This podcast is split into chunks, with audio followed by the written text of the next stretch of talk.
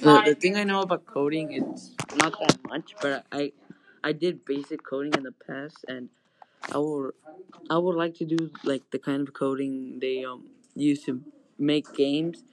And the thing I'm interested about this course is um the like how we get to build games and stuff. And I don't have any questions, so.